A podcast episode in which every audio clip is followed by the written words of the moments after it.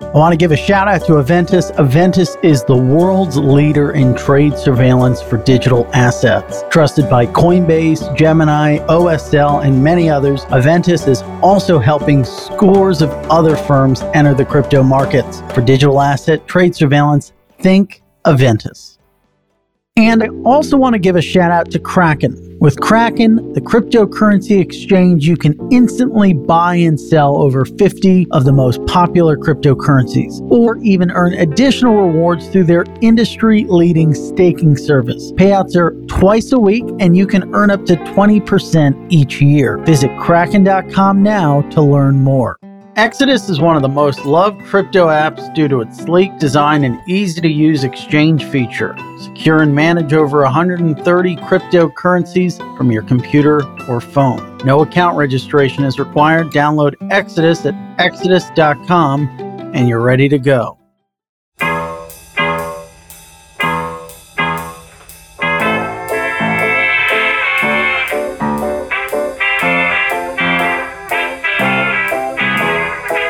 Ladies and gentlemen, thanks so much for joining us on The Scoop. I'm your host, Frank Chaparro, Director of News at The Block, and we have a very special, timely episode of the show today. We have Alex Gladstein, the CSO of the Human Rights Foundation, on the show. An early adopter of The Scoop. You were on back in 2019. We were joking before we turned on the mics. Not a lot to talk about, right? Post Miami, you know, there aren't any countries making Bitcoin legal tender, just the same old stuff. That's kind of the the news of the week, right? So, and something you've been tweeting about. So let's unpack that. We kind of had mm-hmm. last night it become official, right? We were kind of waiting, will this bill actually pass? And yesterday, officially, El Salvador became the first country to adopt Bitcoin as legal tender, meaning that all merchants have to accept it. You can pay your taxes with it. And we can maybe get into what exactly legal tender is. Mm-hmm. But I want to set the stage a little bit more for you because this kind of all happened after we had a call on on Monday, I think it was, about just Bitcoin as a payments network, right? We've gone mm-hmm. through this bull cycle thinking about it as a store of value. The hedge funders say it's a store of value. So before we dive into the El Salvador news, I kind of want to start there, Alex, because you're you're kind of one of the proponents, if you will, of thinking, maintaining, and promoting Bitcoin as money which mm-hmm. is something that's kind of gotten lost. So let's start there. How do you sort of think about the narrative shift that Bitcoin's undergone? There's this great essay written by Allen Farrington called Wittgenstein's money and he poses this idea of like, you know, well look, most people don't think Bitcoin is money, but but what if it was actually turning into money, right? What would that look like? What would that seem like, right? And for me, I've always thought that this is indeed what was happening and that it was a process where you would get certain properties of this thing first and then other properties later. And these would be expedited by certain, whether it be political, social, economic, geopolitical uh, events. And that's literally what we're watching unfold. So to recap, Bitcoin really emerged in the last few years, you know, as a widely understood store of value, or at least that was the narrative, right? And Michael Saylor tremendously accelerated that narrative, and obviously so did Elon Musk. Just in the past year, you now have not just individuals who've been using you know Bitcoin for a decade plus as a store of value, you know, as a way to appreciate purchasing power over time against other goods, but corporations too, right? And I think that was kind of where we were was that Wall Street and all these other communities in, in finance and you know even in the media as well were starting to at least acknowledge okay fine maybe it's not uh, perfect at it, but clearly, you know, the digital gold narrative is, is kind of what we're working with here. But just like Michael Saylor was able to spark a transformation in the narrative, now you have Bukele, Nayib Bukele from El Salvador, who's gonna spark another transformation in the narrative, right? And here's where we really all have to start thinking about Bitcoin is not just an asset, uh, but as a network. I think you know Ross Stevens and Jack Mallers they often talk about this very eloquently Bitcoin is an asset. It is a really good store of value. It has gone from zero to thirty thousand dollars in its first decade or whatever. It's remarkable, but it does more than that, you know. And a lot of people are pointing this out that it's not just like a dumb rock. Like it has these remarkable properties that allow it to enable connections between people in different places in the world. So, I guess my argument is that we're we're kind of entering this sort of next narrative phase of Bitcoin, what we perceive it to be, and it being enacted or adopted by a country not as like a, an asset necessarily on the central bank balance sheet, but as legal tender is really interesting. And, I, you know, if you listen to everybody trying to break this down, you'll understand that that's not what they saw coming. Everybody did think. I mean, I thought Balaji has thought. Many people thought this was going to happen soon. A lot of Bitcoiners. Maybe we didn't think it would happen in June 2021, but I think a lot of us thought it was inevitable that governments would start to acquire this thing on their balance sheet, and I still think that's inevitable. But for it to be adopted primarily, and they are going to buy. I was listening to him last night. The president explained this on Nick Carter's Twitter Spaces. Um, but but the you know they're eventually they're committed to buying up to like 150 million dollars of this thing. So, oh yeah, you know it won't be in the central bank. It'll be in like a different entity. But the point is, they are going to do that. But but to come after Bitcoin and understand it as a payments mechanism first and foremost, I think it's a radical shift. It's really interesting and excited to be here to talk to you about it. It's nice that we kind of had that call because I feel like we're sort of rehashing some of the same topics. So we're prepared, ladies yeah. and gentlemen. We're, we're very prepared right now. Um, when we spoke, you mentioned kind of what needs to happen for that transformation to sort of work, where you go from store value to payments, the boxes that need to be ticked, maybe a country accepting or rather deeming Bitcoin legal tender is one of those boxes. Lightning developments might be another, but what other things need to happen for Bitcoin to be a viable payments network, or is it already? Yeah, I think that in your view, you would say it already is. Well, it's a combination of things, right? So, yes, on the one hand, technical infrastructure has to be in place for it to work as payments uh, network.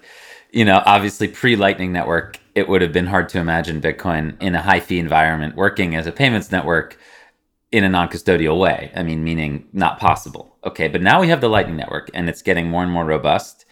And it is the infrastructure backbone for Strike. And it is the way that people at Bitcoin Beach use Bitcoin. Michael Peterson was on the spaces last night as well. And he was explaining this very well that people in El Salvador, and especially people in Bitcoin Beach, generally speaking, don't have a lot of money they're not interested in spending and i know the fees have declined a little bit but like 10 15 20 dollars on a transaction they can't afford that the average person. And as peterson was saying like the average people experimenting with bitcoin in el salvador are not the elite and the jet setting. They are like kind of people on the lower end of the social strata and and they don't have uh, money to burn right? So lightning is huge for them. So he was explaining how folks there at bitcoin beach and in the surrounding communities and as this thing is like growing through El Salvador and reaching into Guatemala and other countries and reaching the desk of the president and and getting this uh, really just jumpstarting this whole geopolitical process that it's really lightning that made it possible. And i think that's really important to understand. We had to have the lightning network be robust enough. You have to have the ux on the mobile apps that's slick enough. I mean now we have Muun m-u-u-n wallet designed by guys in argentina. I, I gave an example of sending a Lightning transaction on stage with Jack Dorsey uh, in Miami last week. It's slick, it's seamless, it's beautiful. We didn't have that two, three years ago, it didn't exist. And then you need the the merchant side, right? And that's the tricky part. I actually wrote a paper in the Cato Journal, came out this quarter, mm-hmm. and I was like, look, you know, if Bitcoin is going to take the role of cash, is going to in- inherit the role, the social role of cash, you know, it needs to be able to do small transactions. And the jury was sort of out, right? It's like why would people use their Bitcoin for small transactions unless they sort of had to in a way? Because if you know it's this digital gold and you know it's going to appreciate, you have less incentive to use it, right?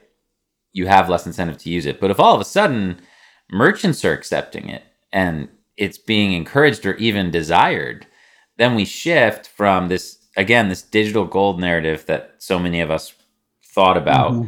where we were thinking about Gresham's law, which is this idea that like bad money drives out the good and we're going to use fiat for spending and kind of like let's use our depreciating fiat and, and save our bitcoin that that you know now may be changing right so i get again well what's well well go ahead what might end up happening is this is going to obviously be the case in el salvador but in other places across the world maybe in the next few years even if bitcoin isn't legal tender mm-hmm. people are going to demand Bitcoin as a form of payment. So people are going to have no other choice but to, in this sort of world you're envisioning, but spend their Bitcoin. Yeah, I mean, again, you know, this could be one of these historic events that is unpredictable, unforeseen, and not not gradual. It's a sort of a step function here, where all of a sudden maybe we go to what's called Thiers' law, which is kind of uh, the opposite of Gresham's law, which says that good mm-hmm. money drives out the bad, right? Okay, so maybe merchants now, with the encouragement, and we can get into that, but of you know how the bill works and how how it may function, but with the strong strong encouragement of the El Salvadoran government, okay, well maybe now merchants want your Bitcoin, and maybe they don't want your dollars, and, and maybe there's even a premium that shows up where it says, you know, we're willing to Bitcoin, you know Bitcoin accepted here is now going to be like a national thing in El Salvador, but it'll be like maybe some merchants will be willing to give a slight discount just to get your Bitcoin to incentivize you to give it. So once you as a user are incentivized or forced to, meaning if the merchant only wants Bitcoin, you know, uh, then this this idea of like you only saving the Bitcoin and spending the fiat changes, right? And again, I think that a lot of people thought that was way down the road, maybe into the future but we're getting a step function change here potentially. And you know, look, we d- we have seen already like some people trying to sell their homes in the United States for Bitcoin, Bitcoin only, etc. That's just going to continue to increase. But this is like a major, major change in that. And I just think it's funny that we're, I mean, we're watching this happen in front of our eyes. We're watching this government do this. And just a couple months ago, you know, the main I don't know. People were talking about how the governments were going to ban Bitcoin. I don't. I don't know, yeah. man. I think I was. I argued in an essay for Quillette in February that it would be much more likely that they would actually buy it and adopt it because of the incentive structure. I'll explain that briefly because I think it's important. What yeah. you had here is is incentives at work, right? And that's that's what sort of Bitcoin runs on are are these incentives. And you know, as opposed to what reason would Bukele have to like ban Bitcoin? Okay, so we have those those reasons all of a sudden he realizes if he does this, he's going to be famous. And no one had heard of this guy really outside of Latin American politics. And if you had family in Latin America or lived in El Salvador, he wasn't like well known five days yeah, ago. I, mean, I had never heard of him. Yeah, I mean, exactly, Frank. so so now he's going to be world famous. He's going to be world famous. He knows that. In a weird way, Bitcoin kind of knows that. It kind of like latches into your uh, self interest, and and yeah. it, it, it's weird to think about, but it kind of does. And he's now committed. I mean, it's one thing for Elon Musk, who's already famous, right? To like, yeah. oh, I can go back and forth on this wishy washy. No, no, no. This guy's not. This is this is why he's famous, right? So this is part of identity yeah. now. And you know, his friends are going to stop returning his calls soon. Now that he's a Bitcoin guy, you know, he's going to yeah, drive him nuts. Not at all. You bet his DMs are packed, man. I mean, people want to talk to him now. He's famous. They want their photo with him. Like he's. It's crazy because he has all of these other, I you know, possibilities here. Like again, he might just have done this for narcissistic self-interest, but I mean, his country is now a geopolitical first mover. Okay, right? So and there's going to be a target on their back for that. I know he's got he told us he has a meeting with the IMF tomorrow. We'll see how that goes. I mean, I think a lot of us are expecting pushback from American foreign policy, from mm-hmm. the IMF. we'll see. I mean, it's not the 1970s anymore. Like, I don't yeah. know how powerful the US can be in exerting its monetary kind of domination around the world. We're all watching. But the point is, he's got like a whole bunch of different incentives now to keep this going. And all of a sudden, as we've all seen, this remarkable array of like other Latin American politicians, like across literally the whole hemisphere from from Argentina to Mexico, dominoes are falling, are all coming out and saying we should do the same thing. Now we have no clear evidence that that they're going to do it today or tomorrow or whatever. But you know, we had the I think he was the CIO sort of the chief innovation officer of, of Colombia, and he was on the spaces last night, and he was saying that they're really excited about doing something like this, and that they have a ton of Bitcoin use in the country, and a lot of it has to do with Venezuelan refugees, and and that they have a lot of reasons to want this. So, I mean, that's a that's a government official from a very large, very important Latin American country as well. So, so we'll see. So, you know, there's a lot of interesting factors here, but I just think it's interesting to reflect now that we're in the summer of 2021 when a few months ago everybody was like oh my god the government's going to ban bitcoin and like that's become a lot more shaky of a position to hold. So let's double click on that. It's funny in miami the panel i moderated with mike novogratz and mike Belshe was just a few hours or maybe a day. I don't remember the timing. Everything's kind of a blur before the El Salvador announcement. And he was talking about regulators and said basically, the moment we start talking about Bitcoin as money instead of store value, this is Novogratz mm-hmm. words, you're going to put a target on the back of Bitcoin yeah. or on the back of folks operating in the Bitcoin space, those third party custodians or trading firms. Okay, so that kind of was an argument that existed pre El Salvador. Can it exist post El Salvador? Or, you know, how does the El Salvador thing change this idea of if Bitcoin's money or a right. payments network, the US regulators are going to want to ban it is kind of trite, but at least crack down on it in some capacity. So, precisely. We, again, with the digital gold narrative, you have Wall Street folks who are excited about Bitcoin, the asset, who were working to try and like convince the US government that it was this like safe asset that, you know, might be volatile, but like, hey man, we should get an ETF going. Like, they're like, look, it's like hmm. something that Americans are going to want to invest in. We got what, 40 million Americans invested in this thing. And they're like pushing pushing bitcoin as this like investment. And yeah they're worried about other you know applications let's say and features of bitcoin. They don't want to necessarily harp on those too much because they're like trying to work with the us government to normalize this into our financial system. So I, I get their perspective but we've now again the game has changed a little bit so in the same way that they're not usually underlining in their conversations with regulators the fact that Bitcoin is like pseudonymous and programmable and you can do coin joins and Lightning is like much more privacy protecting and all that stuff. That's those are not their talking points.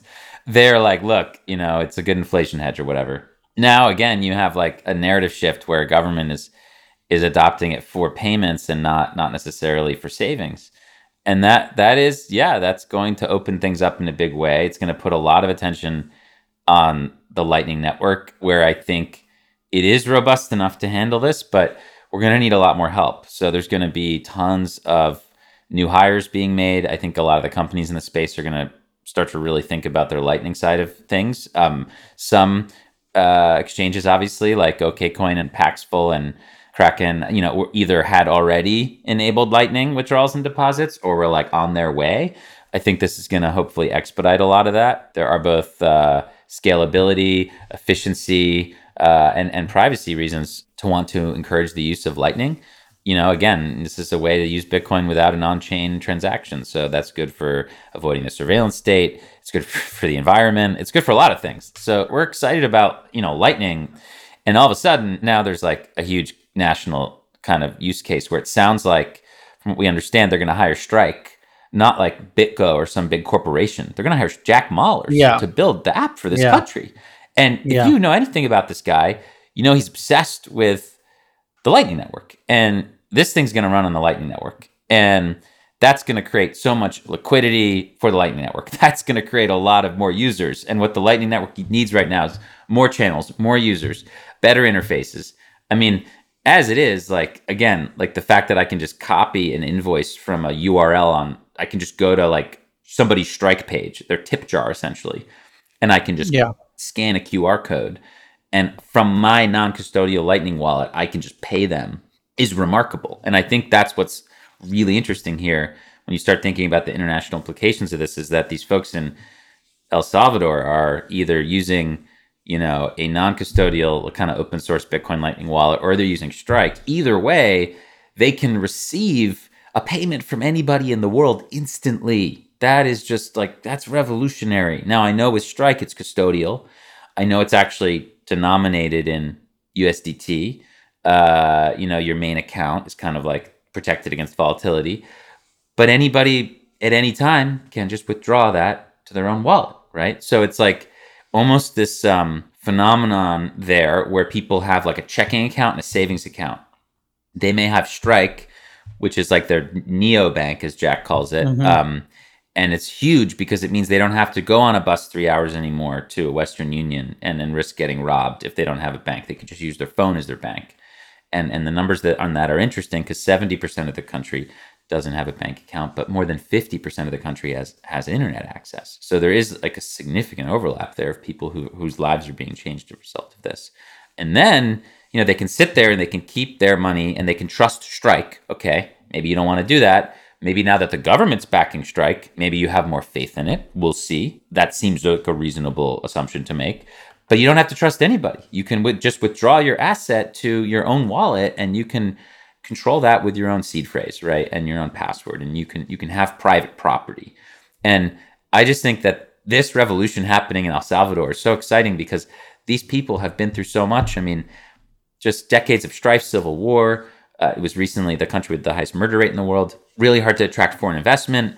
All of a sudden, now they're in the spotlight, and now the government has this mandate and a, a mutual interest from like wealthy people, developers, builders, real estate uh, folks, and they're all going to come in. So yeah, it's a really, really kind of transformative moment. I, I think in, in different ways.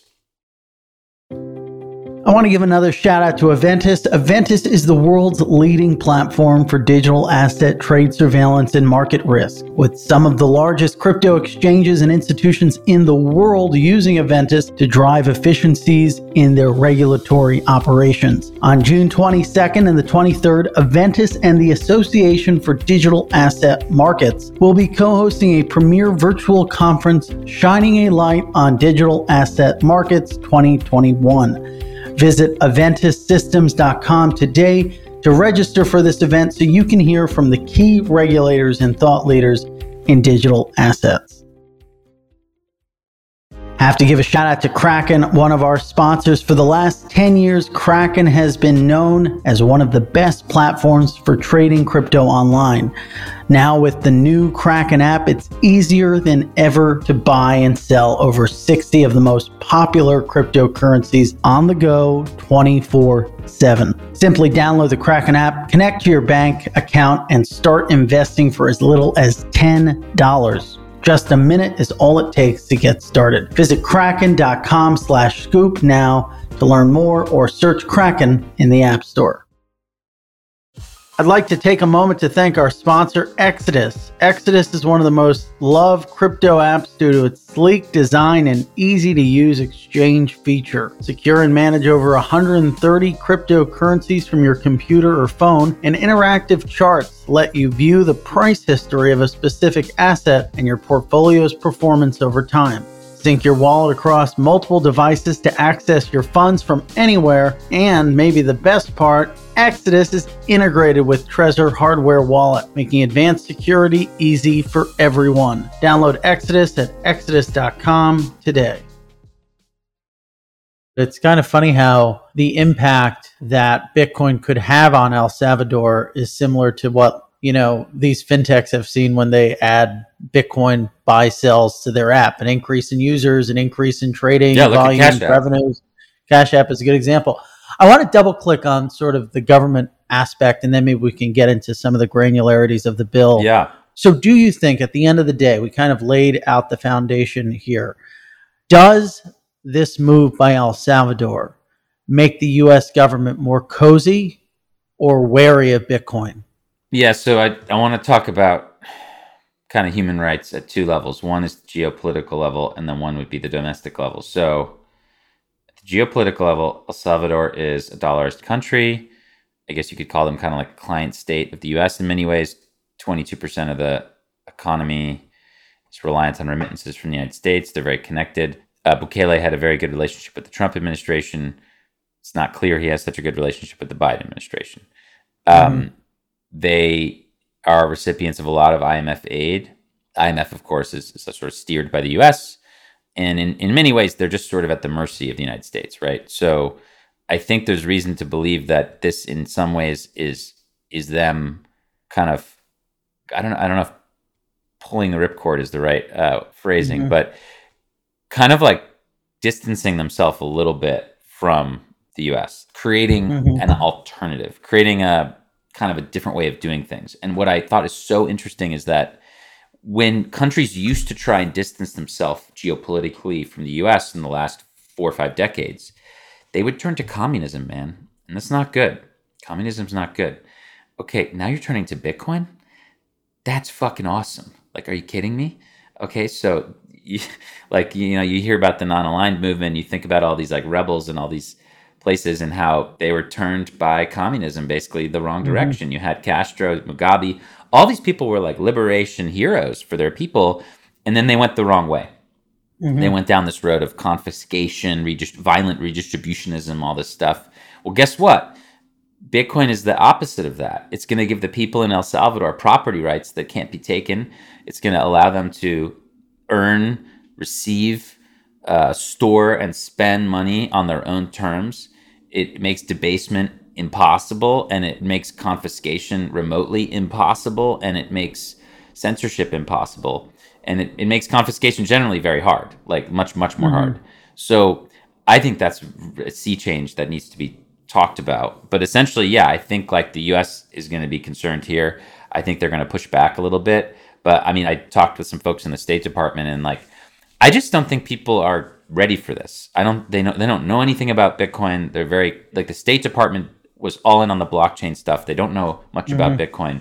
I don't think they're ready for this. So there's a lot of people reading up about Jack Mallers right now and about what what is Bitcoin and what, what is this thing. So just in sum, at the geopolitical level, we have a power shift potentially here where this kind of brash young guy is again creating like a geopolitical step function here where he's starting this sort of uh, what we would call the Bitcoin arms race. Um, and he may not know it. Again, this could be a totally narcissistic, self interested action, but he might be giving his country a big kind of first mover geopolitical advantage. But, but again, it comes with huge risk because the US, the IMF are not going to like it. But I also wanted to talk about the domestic human rights situation because I think that's important to a lot of people.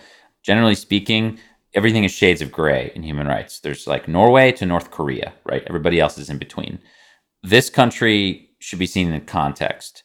The current party is a result of people being disaffected with the other options, which are A, Marxists on the left, and B, ultra right wing party. Okay. So this is like a new millennial powered party. It is popular among younger people, not popular among older people, religious people, etc. And they're very brash and very nepotistic. It's like a family kind of thing. And they have overstepped their bounds, definitely, on the democratic process. I'll just give two examples for the listeners so they can judge it themselves and think about what it would be like if Biden did this. But, uh, you know, they sacked two justices, right? Supreme Court justices a couple months ago. And, you know, they claim that they were corrupt. But, you know, if Biden just tried to delete two Supreme Court justices right now on claims that they were corrupt, I don't know how that would fly here. Again, different context. Everybody needs to go and do their own homework here. The one that was a little more alarming that I'll just mention is last year he brought the troops into the parliament to force them to sign a bill. So imagine again Biden bringing in the military into uh, Congress to force them to do something. So we'll just go ahead and call this person someone who has shown authoritarian behavior. I guess my my take is that I always thought that the first movers on this were actually going to be kind of like rogue regimes. Like like we're not talking El Salvador, which is tame in comparison. I thought we'd be talking like Iran or North Korea or something like that. So El Salvador, dot, lots of issues, lots of human rights issues. Uh, also, very difficult place for the LGBT community. They have some other laws that are yeah very not friendly for human rights. Obviously, something that a lot of people, when they see this news, think about is the fact that you know you have all of these Bitcoiners, Bitcoin enthusiasts, to a degree, galvanizing around and supporting someone who has a less than rosy, putting it lightly, human rights record. And you know, I think folks who might be listening, given your background, might ask you, you know, how is this good news if the person behind it is sort of someone who has this background? How do you sort of reconcile the background of this character with the positive message or the positive action that might come out of this news? Absolutely. I mean, he's he's someone who we should condemn for the human rights violations he's committed, and we should be watching him very carefully, and we should not be celebrating him personally. So I hope no one's doing that. But someone said this the other day, and I thought this was this was fitting. King John was a reprehensible character too. I am unconcerned he found it attractive enough to sign the Magna Carta. Okay, so there are going to be throughout the course of human history, as we decentralize, there are going to be conservative actors who who do things that whether they are forced to do it or they don't understand the long-term implications of it are going to help decentralize and empower people and that policy should be celebrated. So this policy should be celebrated the policymaker should not be celebrated. Um, i think that's the way we need to just differentiate here. I mean you do need to understand that this is going to encourage not just encourage but force in some cases the use of a currency that Bukele doesn't control, cannot debase, is going to have a really hard time confiscating, won't be able to censor. You know, this is basically a demonstration of him choosing a system he can't control for the incentives. And this is Bitcoin at work. And we've seen it do this before. We've seen exchanges adopt Lightning to save fees, not to improve privacy we've seen corporations and rich people on Wall Street buy Bitcoin, not for the cypherpunk values, but to get rich. This is Bitcoin's incentive structure. It doesn't matter why you adopt it or why you push it, but it's empowering other people. And it couldn't apply more perfectly here. Yeah, that makes a lot of sense. Um, let's let's maybe pivot and kind of unpack. We've looked at a high level what this bill is and the significance of it, but maybe let's explore some of the granularities of yeah. it and maybe what you find surprising, interesting, or controversial.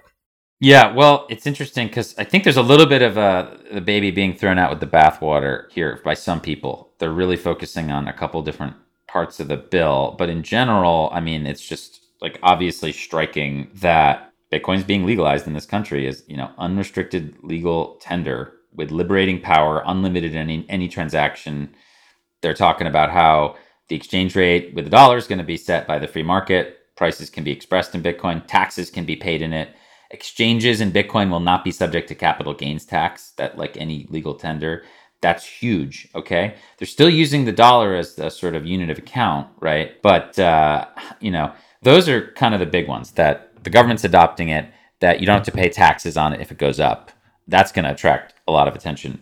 Now, the little debate that's happening right now is on Article 7. So, Article 7 says every economic agent must accept Bitcoin as payment when offered to him by whoever acquires a good or service. So, people are uh, interpreting this as like a coercion, right? And I think that's fair. Uh, however, it should be seen in, in conjunction with Article 12 that says those who, by evident and notorious fact, do not have access to the technologies that allow to carry out transactions in Bitcoin are excluded from the obligation expressed in Article 7 uh, the state will promote the necessary training and mechanisms so that the population can access Bitcoin transactions. I mean, it's not quite as cut and dry, right? Like if you don't have a Bitcoin wallet, you're not going to be forced to pay in Bitcoin, right? It's also just like super unclear how this is going to play out day to day. And I'm going to be part of the international movement that's looking at this carefully to make sure that nobody is like in trouble for not paying in Bitcoin. And I don't really see that realistically being the out. I don't think that's what they're having spent like an hour talking to the guy last night or whatever. I don't think that's what they're trying to do here. I, I don't think they're trying to arrest people if they don't use Bitcoin. I think what they're trying to do here is aggressively increase the adoption of this thing. And they're going to try and get the equipment out there to people. They're going to try and help people download it that's my general impression. And I know it's like too nuanced for Twitter, basically, but like when you think about how Bitcoin works, like, I mean, it requires like time and effort. Like you have to download the wallet and stuff. And like a lot of people, that's going to take them a lot of time to figure out. And Article 12 is basically protecting those people. So if you don't want to deal with it or it's too complicated or you can't figure it out, like it says in Article 12, you're going to be okay. So it's a little bit of a transitionary period, but clearly this is a government using its power to try and expand the use of Bitcoin in its nation for its goals. I guess, you know, my reaction to this is A, no one should be compelled to use Bitcoin. So we should push back on that and hopefully they can, you know, de facto not enforce this. That would be like the idea. And I think that based on the conversations that uh, I've heard the president have and the fact that he's hiring Jack Mallers to do the stuff instead of some megacorp, I think we as the community have an opportunity to to ensure that hopefully that that's the case. Um, but again, the other thing is that they are jumpstarting the on ramping of people into this not just asset but also network and payments device that that again is going to tremendously empower people. And again, this is a country that's basically like a client state of the US. Like everybody down there, and this is worth fo- focusing on, is kind of at the mercy of the US. When the US prints a lot of money, that really affects them. Jack Mallers, you know, went into details on this in his presentation in Miami when he announced this, but you know, they get sort of disproportionately affected by sort of the devaluation of the dollar because they don't own US assets, they don't own stocks, they don't own real estate in the US. Like they don't own all the things that are like skyrocketing in value.